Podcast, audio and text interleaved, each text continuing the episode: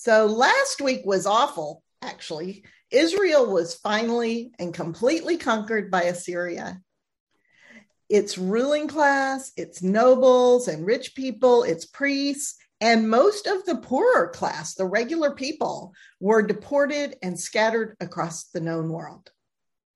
A remnant of poor remain in the land, governed by Assyrians who have been themselves re- relocated here in Israel. Meanwhile, in Judah, around 729 BCE, about seven years before Israel is conquered, Hezekiah becomes co regent with his father Ahaz. But he and his father definitely do not see eye to eye. Ahaz is terribly wicked and even sacrifices his own sons in the valley of Hinnom. Hezekiah, on the other hand, has somehow been raised to be utterly faithful to Yahweh. We have no details at all about how this happens, but it surely comes through the influence of his mother, who is a daughter of someone named Zechariah, which is a name often given to a priest. So I'm just kind of wondering if she came from a priestly family and, and passed that down to Hezekiah. In any event, Hezekiah is already in his late teens by the time Israel falls. So he definitely understands how high the stakes are when his father Ahaz dies a few years later and he finally has the throne to himself at the age of 25. And Hezekiah is well aware of and probably already good friends with Isaiah, who's been a thorn in the side of Ahaz for some years now. And for sure, Hezekiah heard Isaiah prophesy Israel's downfall before it ever happened. All the prophets will cover, from Joel to Obadiah, over a span of roughly 200 years, all of them have remarkably consistent messages. Here's a quick overview the Lord will cleanse Israel and Judah of injustice and pride by allowing them to fall to their enemies. The Lord will also cleanse all the other nations of injustice and pride and will call them to account for harming Israel and Judah. Then the Lord will establish a perpetual reign of justice and peace and abundance and life and all of Israel will be regathered to Zion. All the people of all the nations of the world will stream to Zion to worship the Lord there. I put this little chart in the reference material section of the study guide a few weeks ago. Be sure this broad outline is cemented in your mind so you don't get lost in the events and the prophecies as we go along. This big picture gives us a framework for understanding how the pieces all fit together. The first part is where we are right now in the story. The Lord is cleansing Israel and Judah using the natural consequences of their own actions, which have been to ally themselves with these other nations and to commit idol- idolatry. So, this has been and is being accomplished for Israel while they are in exile. They are being cleansed but Judah is still more or less intact. These middle two involve the quote, in that day and quote, day of the Lord prophecies, where the Lord comes in person to set everything right. That's when the second coming of Jesus happens. And the last one is what happens after the day of the Lord, after Jesus comes the second time. This overview of the message is something to bear in mind.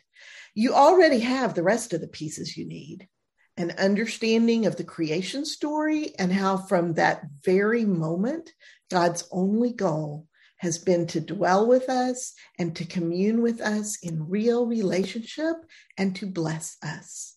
You know the story of Abraham and of the Exodus and entry into the promised land of how God perceived his relationship with Israel as a marriage, of how Israel and Judah split in civil war after Solomon's death, and how persistently they followed idols and spurned Yahweh.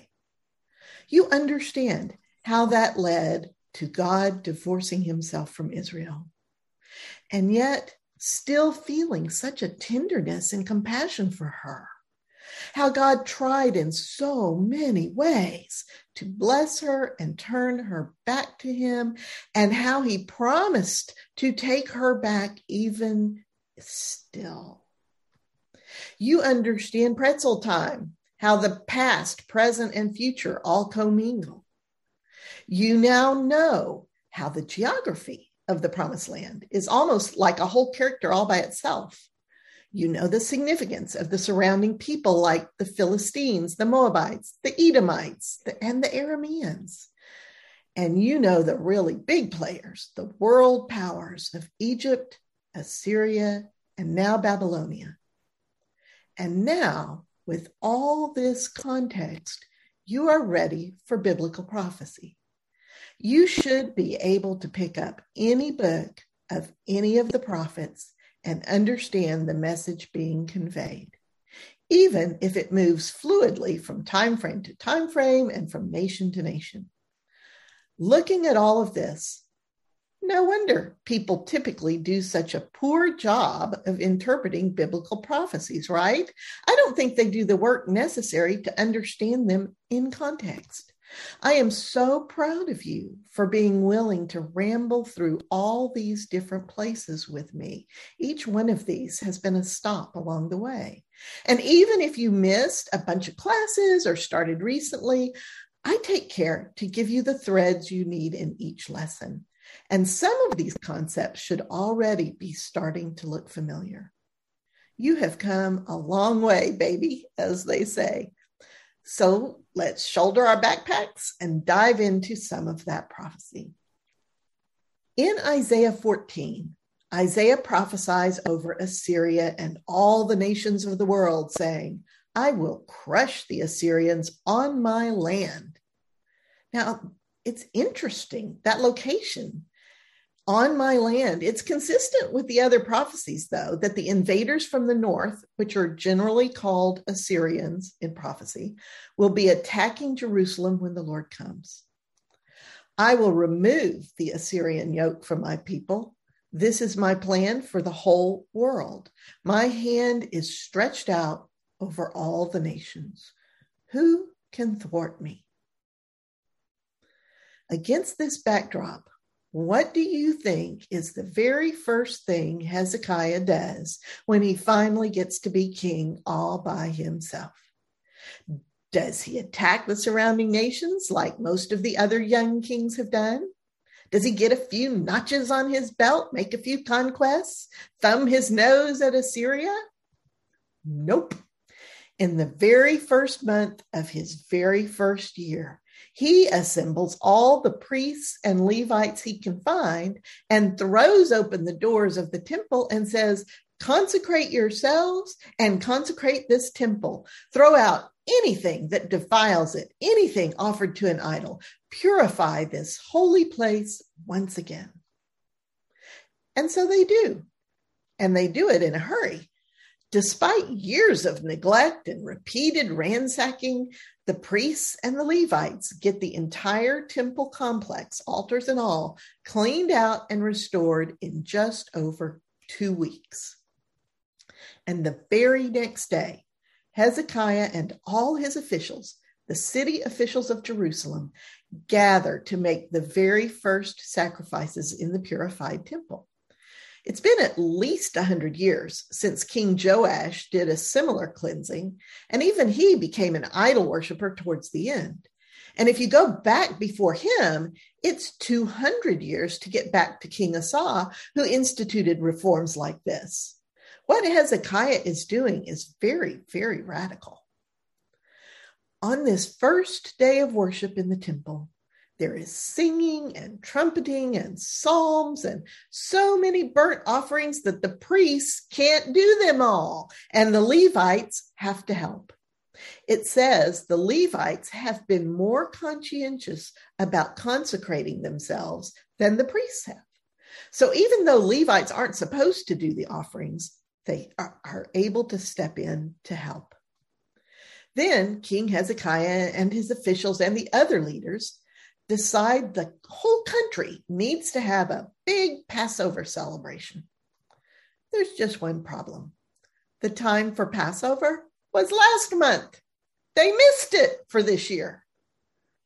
Well, Hezekiah doesn't want to wait a whole year. It seems important, and it seems like the time is now for the retelling of the Exodus story and how the Lord chose his people and brought them out of slavery with a mighty hand and with grand provision. The people of Judah need to hear this message now. They need a Passover right now. So, King Hezekiah and his advisors set a special date for this first Passover, one month later than usual. And they send invitations throughout the entire land, including what used to be Israel. You know that all the northern tribes and the tribes east of the Jordan are gone now, exiled by the Assyrians or made into serfs. But the few who were allowed to remain eking out a living under Assyrian rule, still identify in their hearts, of course, as being part of Israel, even though there is no Israel anymore.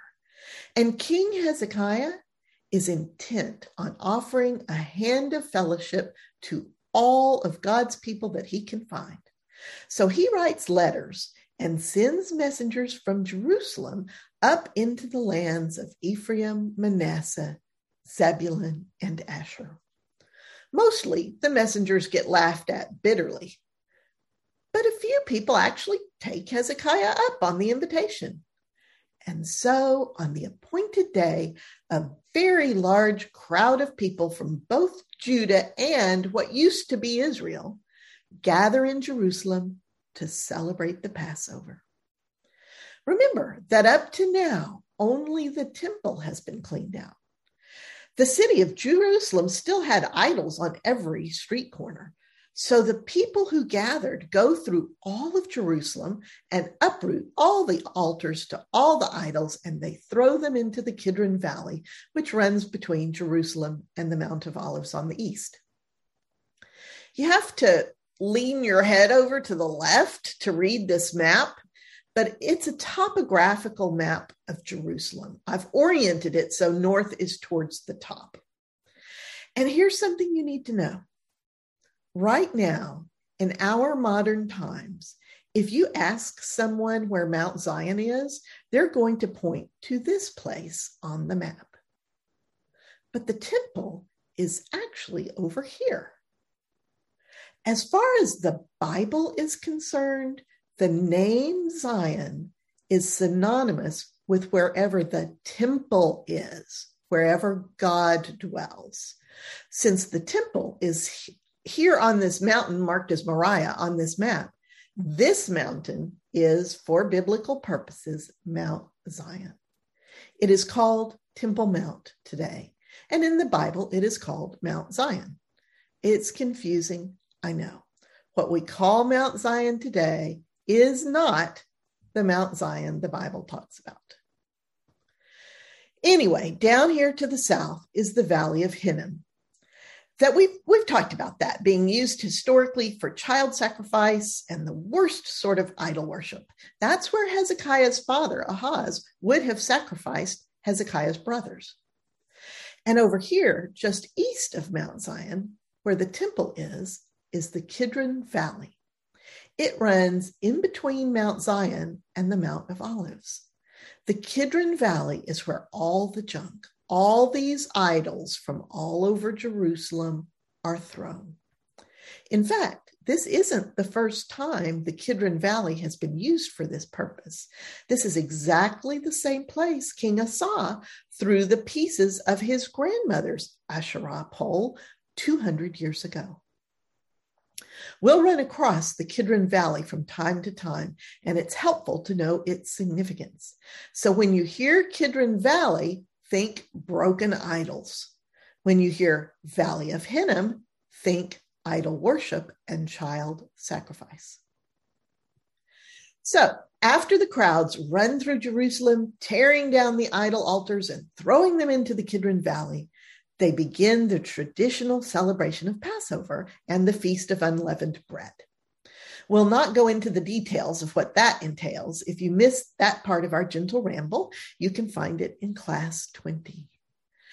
What you may not remember, though, is that in addition to the sacrifices brought by the king and the priests for the nation as a whole, each household also brings various sacrifices. And the head of the household does the sacrificing himself and then gives the prepared animal or grains or whatever to the priest for burning on the altar. But the head of the household must be ritually clean himself before doing the sacrifices. And there's like a process for that. It takes time from a few hours to a week or more, depending on the circumstances. And of course, the people are completely out of practice. So tons of folks show up with sacrifices, but forget to consecrate themselves. Makes me think of Austin City Limits, the ACL Festival um, a, a, couple of weeks ago, where everybody was supposed to bring their vaccination cards, and a lot of people show up without them. So it's just like that. Tons of people not reading their email. So even some of the priests forget. It could have been a huge fiasco, but the Levites step in. They're sort of a caretaker class for the temple and the holy things. And apparently, as a clan, the Levites have taken more care to preserve the old ways.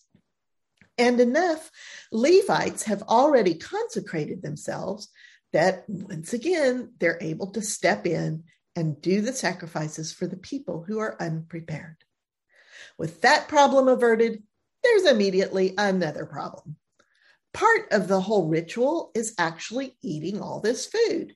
The priests eat part of it, but a lot of it is supposed to be eaten by the households who bring it. It's like a great big barbecue of thanksgiving to the Lord.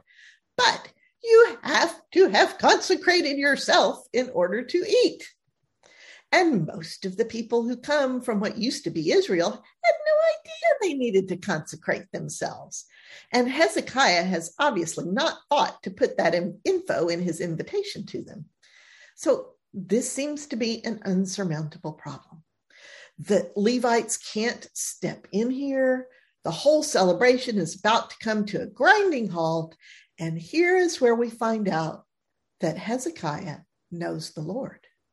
He's not just following the guidelines from the law of Moses, he actually understands what is important to the Lord.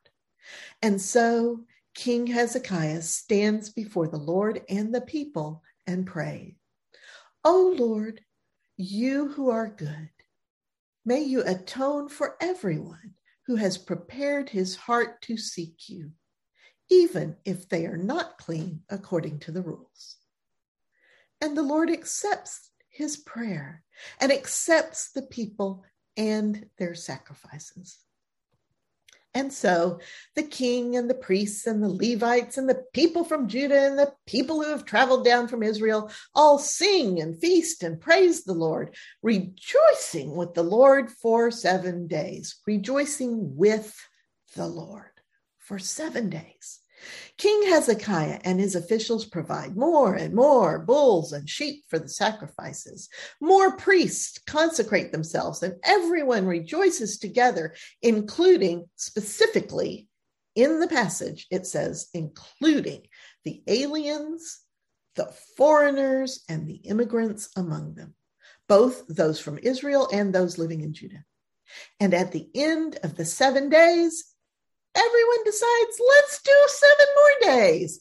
And it says their prayer and rejoicing reach to heaven. At the end of the second week, the people who traveled down from Israel go back through the towns of Judah, smashing all the idols and altars and Asherah poles in the countryside, just like they've already done in Jerusalem itself.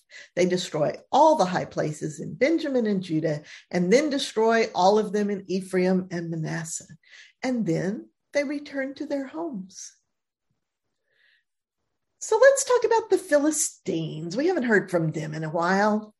Back when Tiglath-Pileser of Assyria attacked Israel, when Pekah was king, the Philistines were also attacked. It's not been that long, only about 25 years since that first major Assyrian attack. That's when the first wave of Israelites and presumably Philistines were deported to Assyria.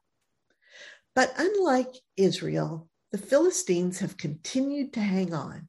Israel has fallen, and the Philistines know they've got to get some help quick before the Assyrians come back and finish them off. Since the only other major world power in the region is Egypt, that's where the Philistines turn for help. So remember how King Hoshea, the last king of Israel, paid protection money to Pharaoh of Osorkon in Egypt, and it didn't do him any good because Egypt itself was dissolving into smaller sub kingdoms at the time. They were like he was in the middle of civil wars. He did he couldn't help out. Well, things have changed in Egypt in the last few years. The same year Hezekiah comes to the throne in Judah, Egypt's internal struggles resolve. Egypt is now ruled by pharaohs who come from the region of Cush, which is southeast of what we'd call Egypt today. But during this time, it was a major part of the Egyptian empire. So when you read in Isaiah about Egypt and Cush, they're basically interchangeable terms, just differences in ethnicity, in ethnicity and political um, groupings within Egypt. Anyway, with a more stable Egypt in the picture, the Philistines want to ally with Egypt against Assyria. And of course, the people in Judah are also terrified that Assyria will come and do to them what was done to Israel. So I suspect the people of Judah are putting intense pressure on Hezekiah to join the Philistine Egyptian alliance. So this all happens within one or two years of Hezekiah ascending to the throne. He's still really young, he's in his 20s. So, what should Hezekiah do? It seems to me that Hezekiah needs to be relying on the Lord God for protection, not Egypt, right? I bet the Lord has something to say to Hezekiah about this state of affairs, don't you? And sure enough, there are two whole chapters in Isaiah, chapters 18 and 19, devoted to what the Lord has to say about Egypt and Cush. Woe to Cush, a people tall and smooth skinned, feared all over the world. I will prune them and leave them to birds of prey. In that day, they will bring gifts to Mount Zion. Notice the reference to the end times. Then in chapter 19, the Lord talks about Egypt.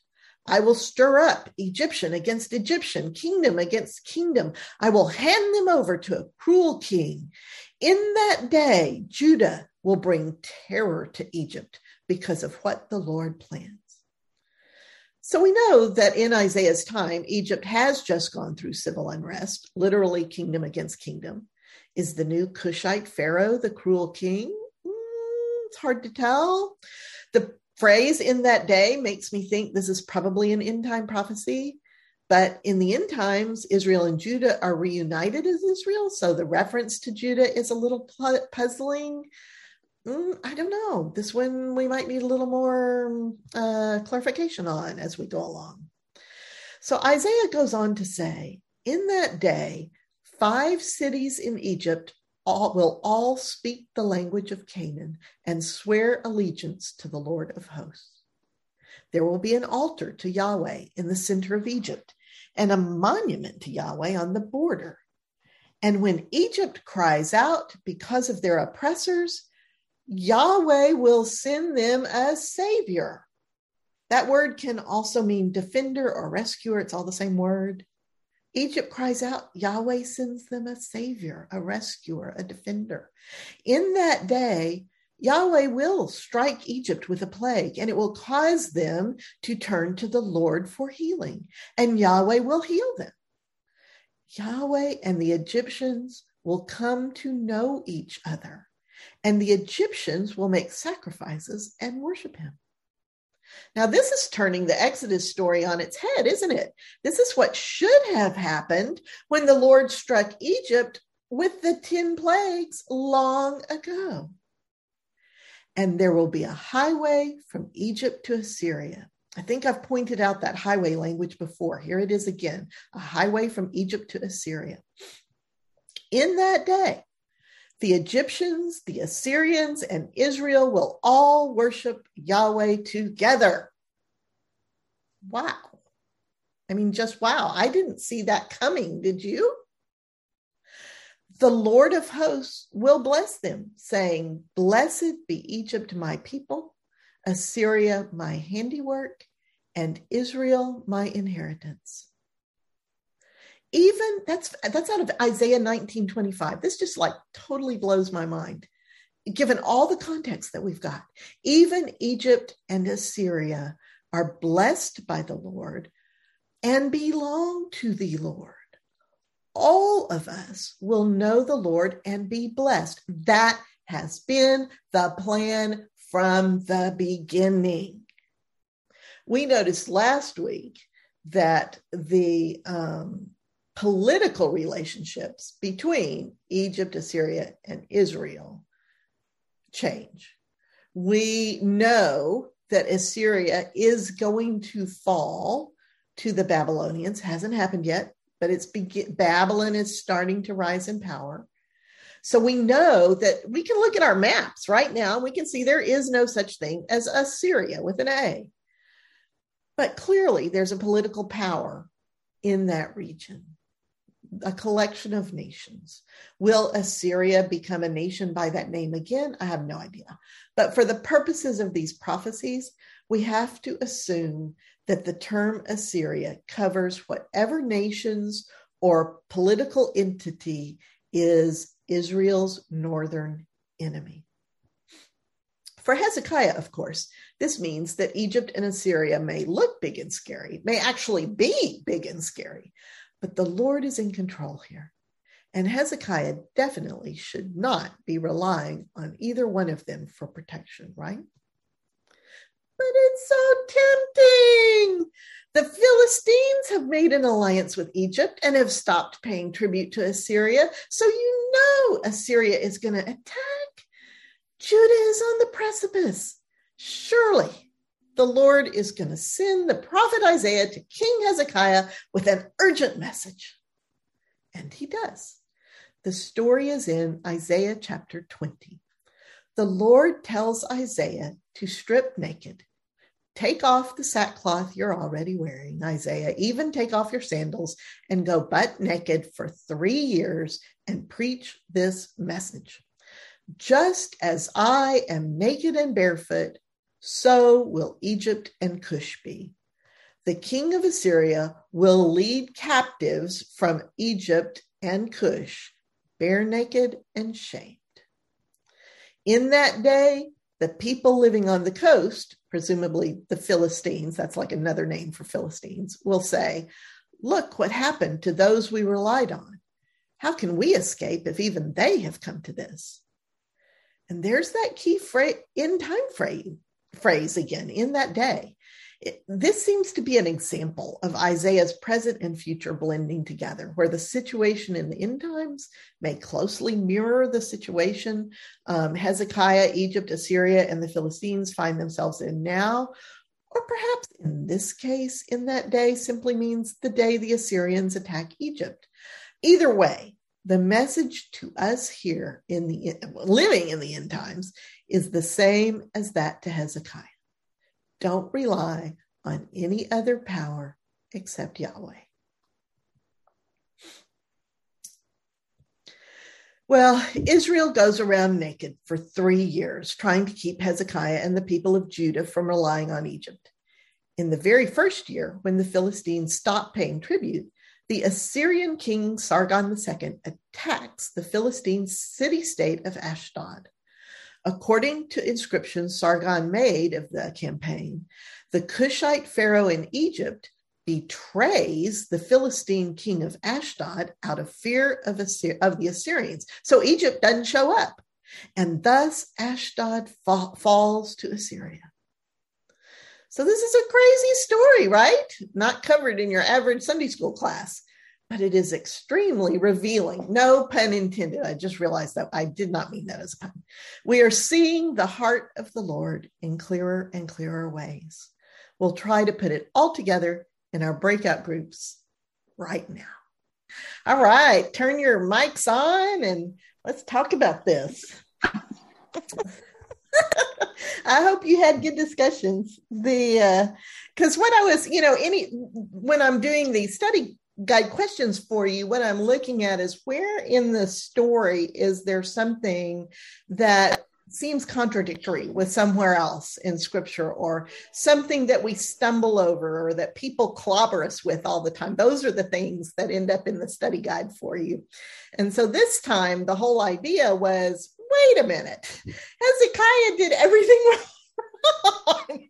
the people did everything wrong. They didn't follow the rules. What is the deal? And and of course, I remember and and I and I highlighted for you in um, the first question that the exact specific response of the Lord, as recorded in Second Chronicles thirty twenty, was, "And the Lord heard Hezekiah and healed the people." And so the first question was, what does that tell us about how the Lord is viewing this situation?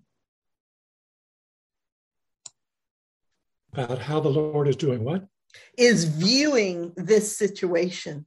Oh, well, Erica and Ellen and Marlene had some great insights. Uh, one of which was that Hezekiah uh, was following the heart of the Lord rather than these rules. Yeah.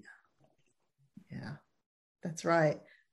And and God understood, I think, the ignorance that a lot of this came out of ignorance.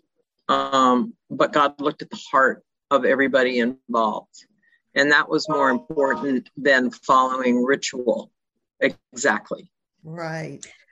Yeah, that that our group said that too. That instead of following the law, you know that they weren't so concerned about the law itself. They were they were more concerned with uh, doing you know the right thing to reinstate the situation.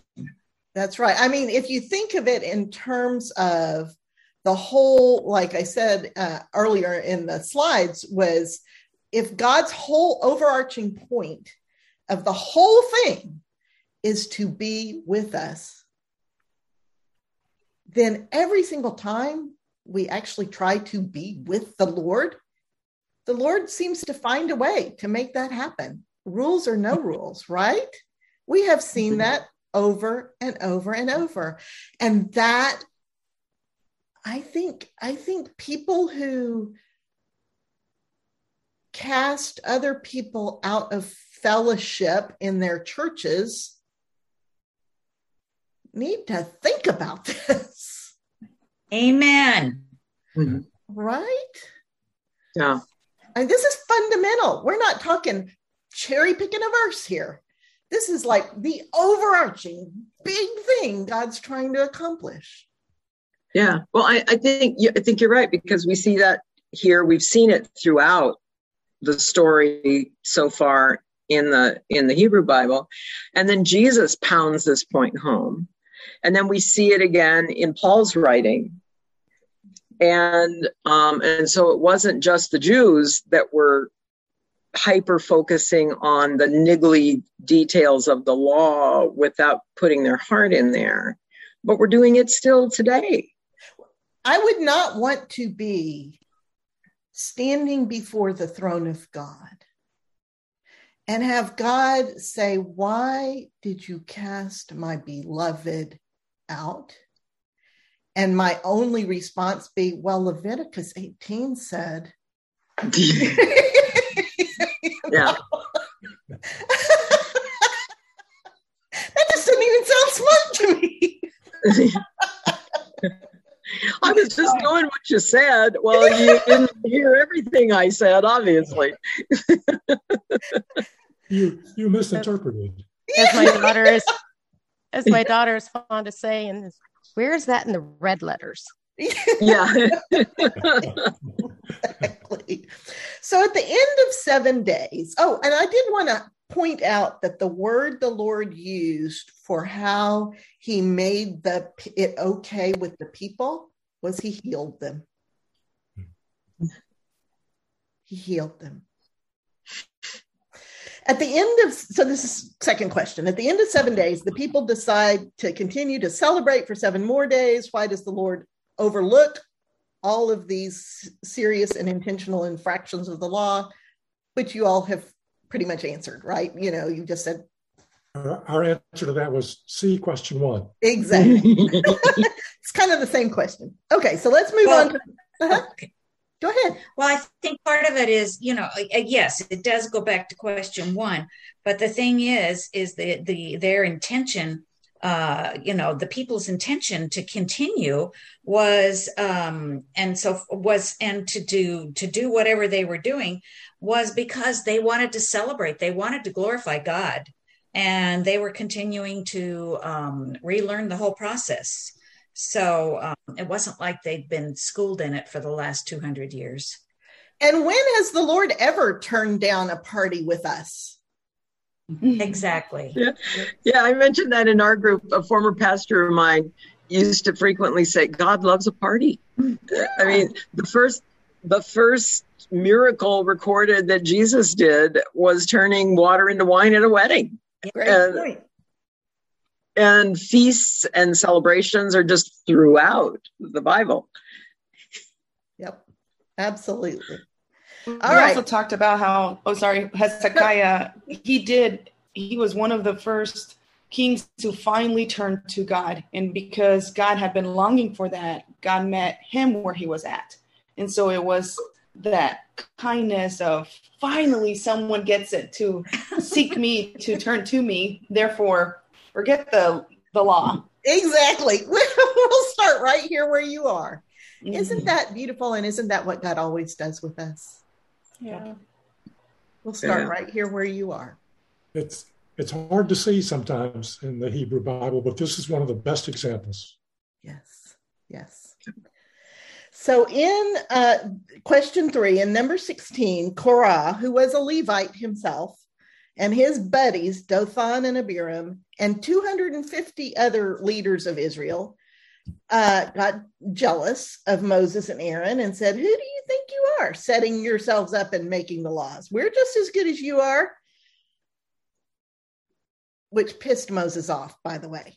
But Moses went to the Lord, and the Lord said, Okay, just have them all come tomorrow morning and have them bring their censers. Those are the little things that incense is burned in, right? that goes into the um, the the incense censers go into the holy place, which is the bigger room of the two part rooms inside the temple itself. All right, there's a table of incense there, and only the priests are allowed in there. So um, all the three ringleaders and their families show up with their uh, and Moses and Aaron show up with their censers, and and the lord makes it abundantly clear that he chose moses and aaron.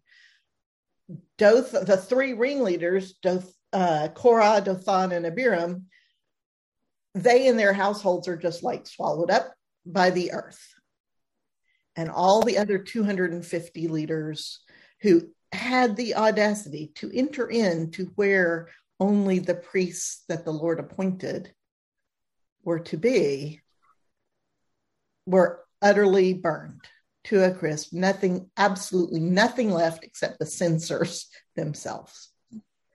And at the end of that story, the Lord told Moses to have those censers gathered up because they were they were made holy at at the at the expense of those men's lives. Those men gave their life, you know, their lives, and all that was left was those censers, and those censers were holy and were ended and were to be put as like plating on the altar after that.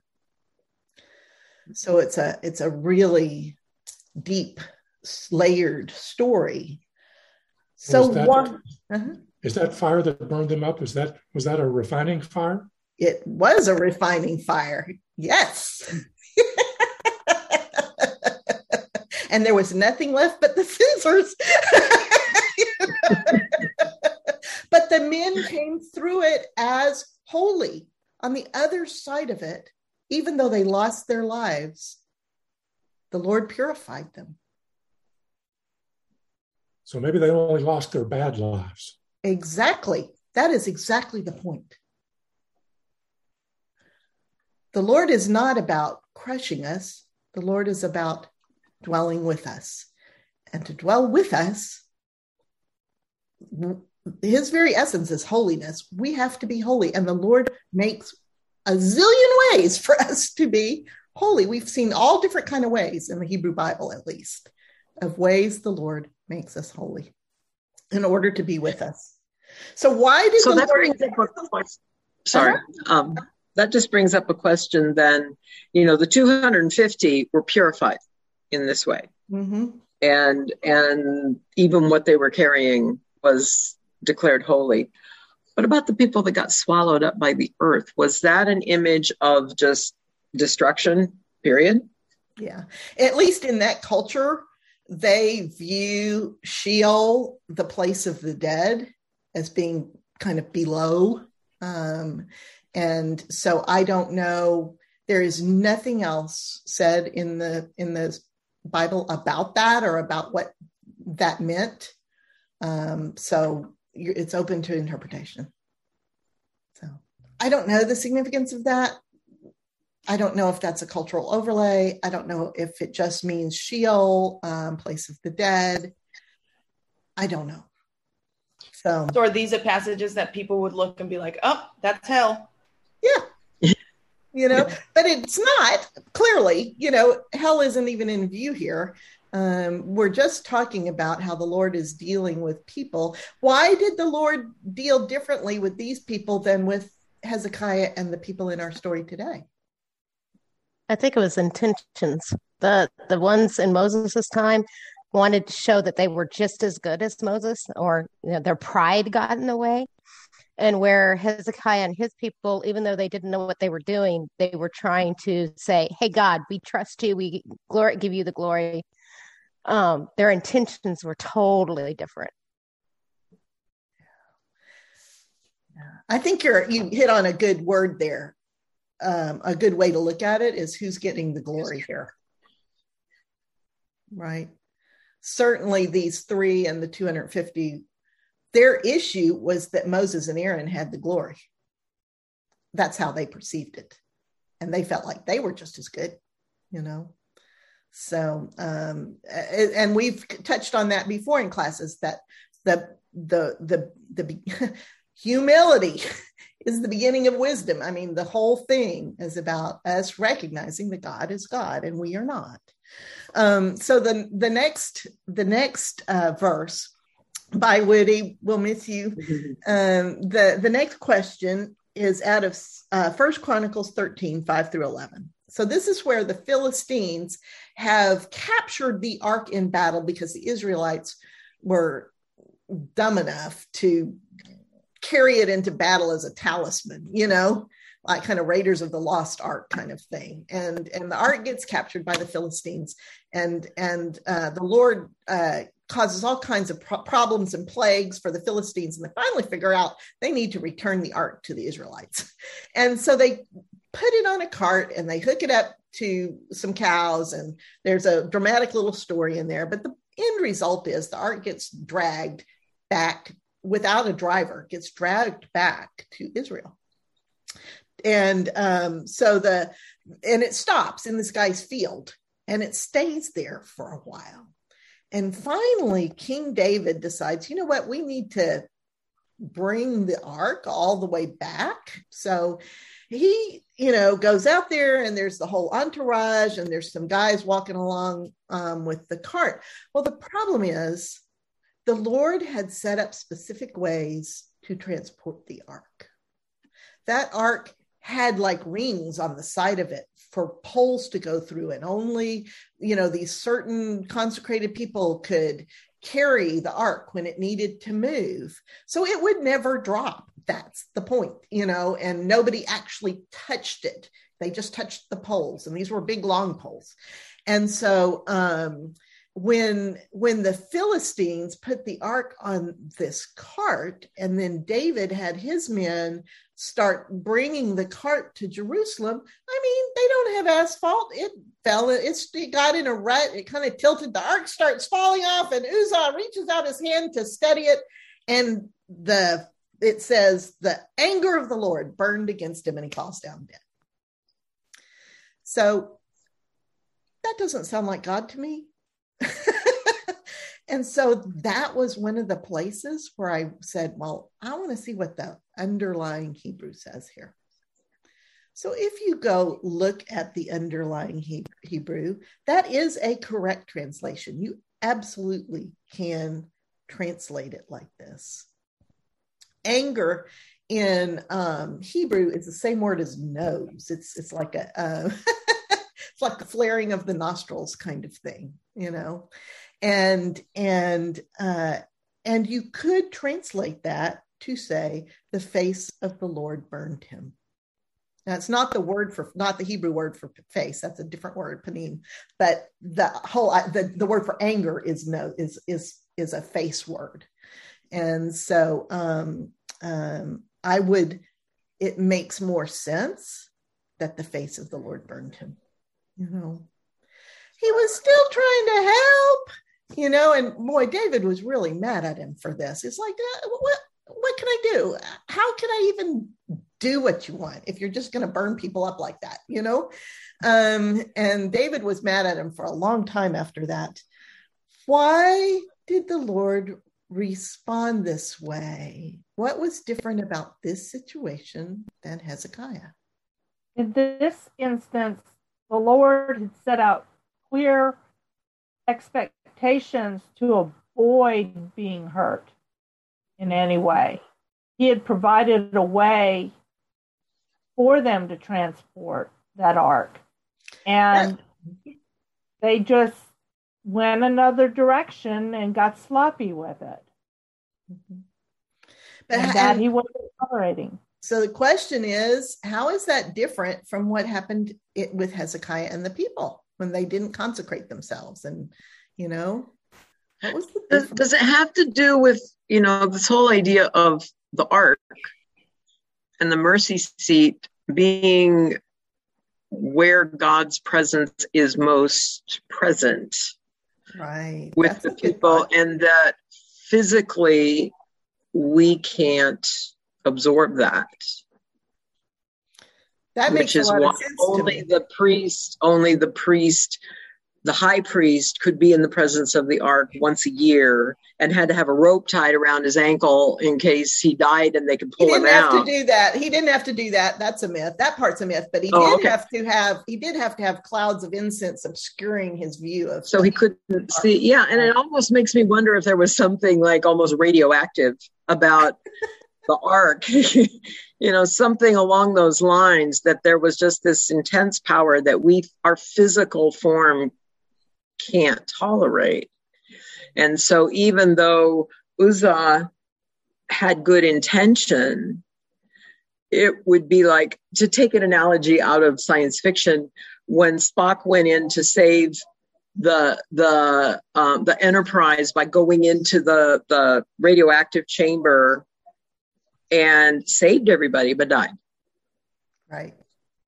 Well, one of the things we talked about too was that um, Uzzah, I mean, he he knew better, whereas Hezekiah's people, I mean, they he's already been lenient with them because you know for not being fully consecrated because i mean they, they were just getting back into this whole business you know after being away from it for a hundred years. And so maybe he's like okay yeah all right you guys didn't get yourselves prepared the way you're supposed to but i'm just so glad you're back with me again. We'll let it go this time you know. However next time you know but you know what? i think that, that's an interesting point because the philistines who loaded the ark on the cart didn't drop dead no because they didn't know any better. They were they were ignorant. I think you, somebody used that word earlier in our discussion. But see with these folks i mean um, you know when they were they weren't transporting the ark but they were in there and they were trying to get all this stuff done and they didn't have everything done the way they were supposed to. So the levites helped them out because i don't know why the levites were better prepared than the priests but anyway but they just because they just he's like okay i'm glad you're back with me. Don't let this happen again yeah.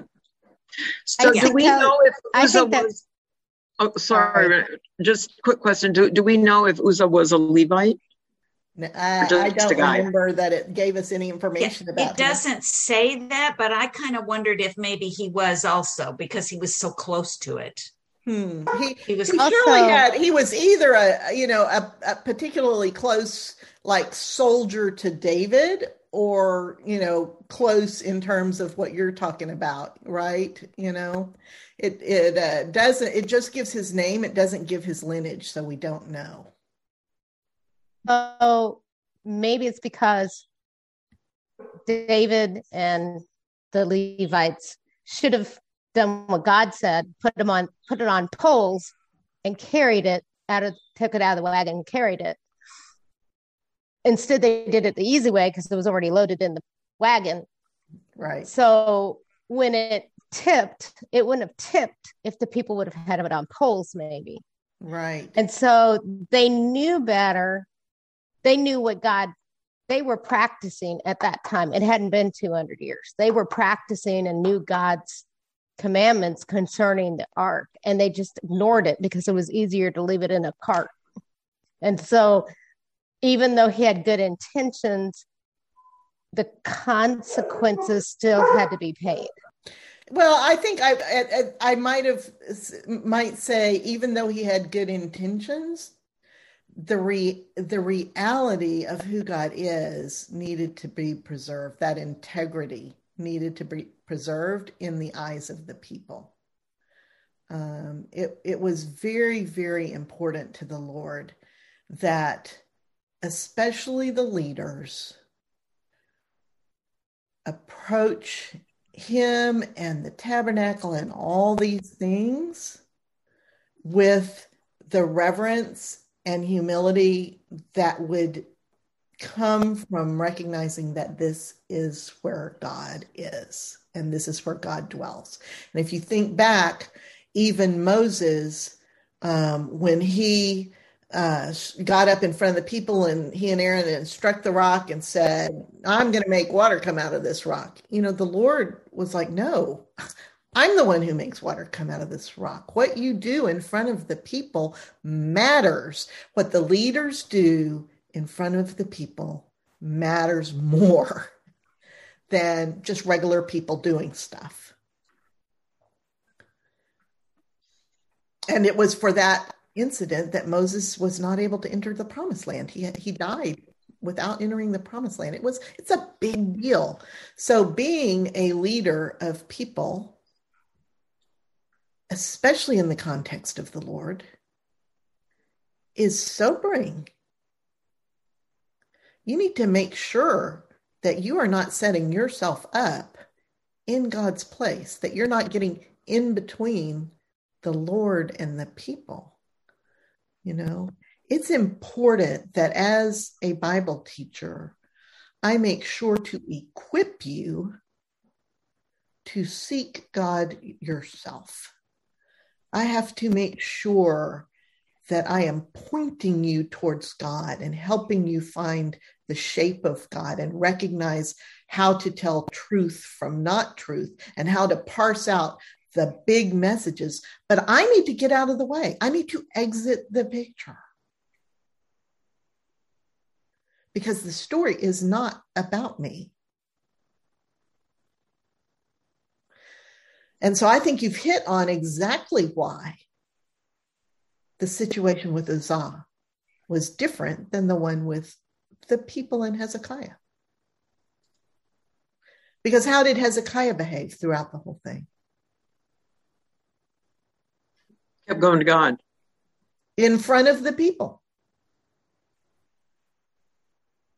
He didn't go somewhere else and ask the Lord to make it all right and then go out there and officiate. He made his himself humble in front of the people before. And he he acknowledged that this was to God's glory yeah. we're doing this for god not for us. Yeah. He he continued to say about the talk about the lord and that that this was the purpose of this. Exactly.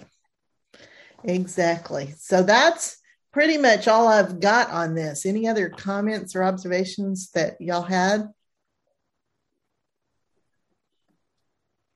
All right. I think we've thank you, Gail. And Absolutely. It was Thank an easier you. class.